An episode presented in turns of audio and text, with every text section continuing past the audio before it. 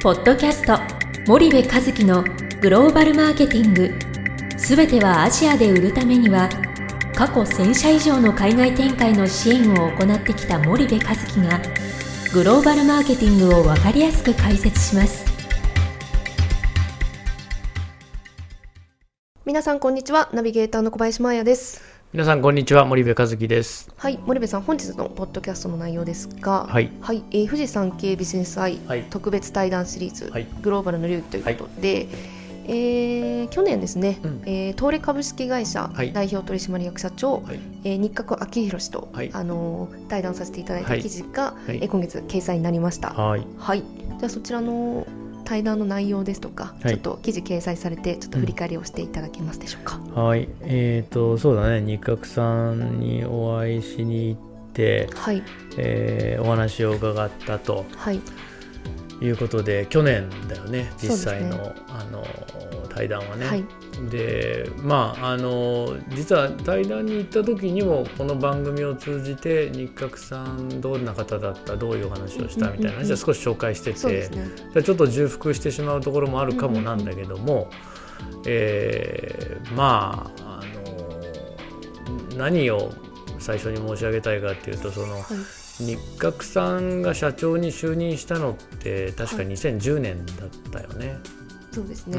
うん、で約その10年で、うんうんこの東レって会社1兆円、んあの売り上げ上積みしててね。うんうんうんはい。で19年の見通しって2兆3300億円ぐらいの会社でまあ非常にあの日角さんがこう社長就任から10年ではい大きく成長してて、うんうんで海外売上比率も一気に上がってるんですよね。はい。で一体この10年何をしてで、えーどういうことがあったのかっていう話とか、中期経営計画のお話、うんうん多分どこよりも先に聞いてるんじゃないかと思うんだけどもね。うんそんなこともない、どこの、まあ、メディアじゃないからあんまり自慢してもってうん。なんか言った気がするけど、まあ、そんなお話と、はい。あと僕印象に残ってたのはねはい。日角さんって僕なんでそのこの対談をしたいと思ってあの東レさんにお願いをしたかっていうと、はい。その素材のイノベーションの力をすごく信じていてね、はい。日本ってハードのイノベーションに失敗して、えーその座を中国に奪われてしまって、はい。で一方でそのあのアメリカって日本にハードを奪われてからソフトのイノベーションにあの舵を切って、うんうんうん。そこで成功してはい。でコンテンツのイノベーションあのを今やってるわけだよね。であらゆるそのあの産業のイノベーションって今シリコンバレーとうんうん。東京ではなくて中国の深センの起点にはい。生まれていてね、うん大変まああの厳しいよねと。いつしか日本はいやそうは言っても日本の部品がないと世界のものは動かないとかねうん。言い始めちゃってね。いや皆さん部品メーカーじゃなかったよねと。完成品メーカーだったでしょとで部品もそうだけど完成品もそうだったじゃないと。で完成品取られたらいやいや部品の方が重要だみたいな話になっちゃってるんだけどなんかこうイノベーションがなかなか起きにくくはい。その技術をさらに磨くみたいなね、うんだまあ、そもそもあのイノベーション技術革新って訳しちゃったのがよくないんだけども、い。イノベーションってあの別に技術をこう革新させることだけじゃないから、うんその新しい技術だけでもないのでぎ技術高い技術とアイデアが融合して初めてイノベーションになるし、うんはい。ケンウッドの辻会長はイノベーションというのは技術と想像力だっていうことをおっしゃってましたけど、はい。まさにそういう話で、うん。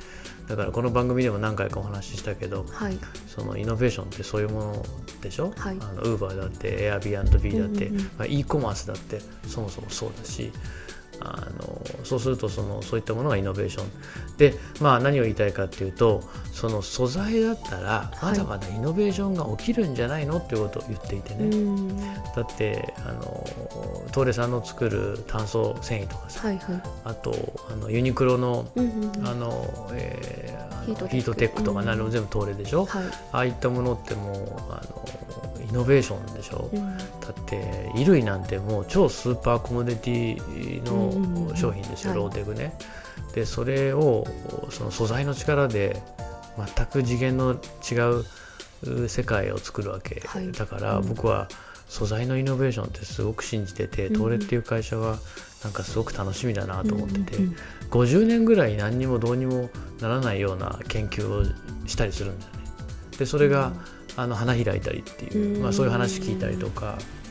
あとあのほらジェットに使われてる飛行機の中って乾燥するじゃない、はい。で最近の新しい飛行機ってその乾燥しにくくなってて、うん。それがその東レさんの素材だとかっていうのもちょっと聞いたりとかもしてたんで、興味があったんだけど、はい。まあそういう素材のイノベーションっていうのに興味があったっていうのと、あとねこの日覚さんってねはい。だいぶ前から、はいえーそのアメリカの金融資本主義みたいなもののね、真似事をするするのは良くないと、うんうんうん。日本は日本型経営、まあ、すなわち、えー公益資本主義を世界に発信するべきだみたいなことをずっと言っててね、日本企業がそのなんか中途半端にその西側のねはい。あの企業がやってるような、うんうんうん。その金融資本主義的なねそのことをするよりも、うんうん。あの日本型経営を貫くべきだと。おいで、まあ、すなわちそれは、えー公益資本主義なんだっていうことをすごく言ってて、うん。要は人のためにどれだけ役に立てるのかっていうことが非常に重要なわけじゃない。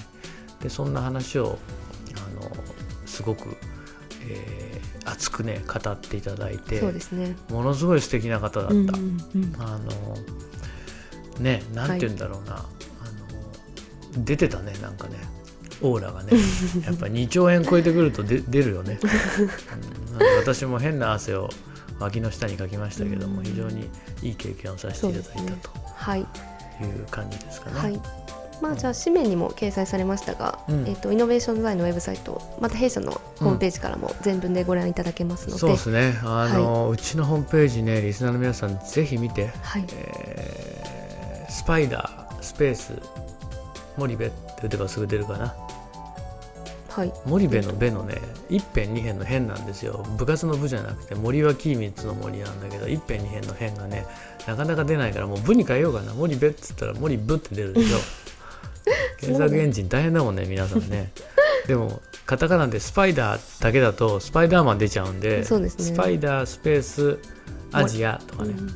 まあスパイダースペース森部っつったら出てきますから。はいぜひうちの充実したコンテンツがいっぱい載ってるホームページ見ていただいてはいえー YouTube も引き続き頑張っておりますのでぜひチャンネル登録お願いしますよろしくお願いいたします。はい、はい。じゃあ本日のポッドキャストはここまでいたします。はいリスナーの皆様ありがとうございました。はい、ありがとうございました本日のポッドキャストはいかがでしたか？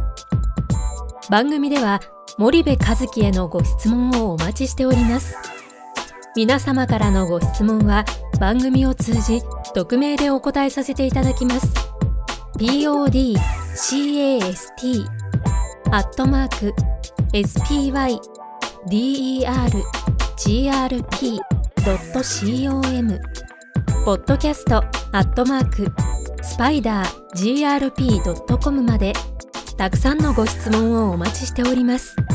それではまた次回お目にかかりましょう。ポッドキャスト森部和樹のグローバルマーケティング。この番組はスパイダーイニシアティブ株式会社の提供によりお送りいたしました。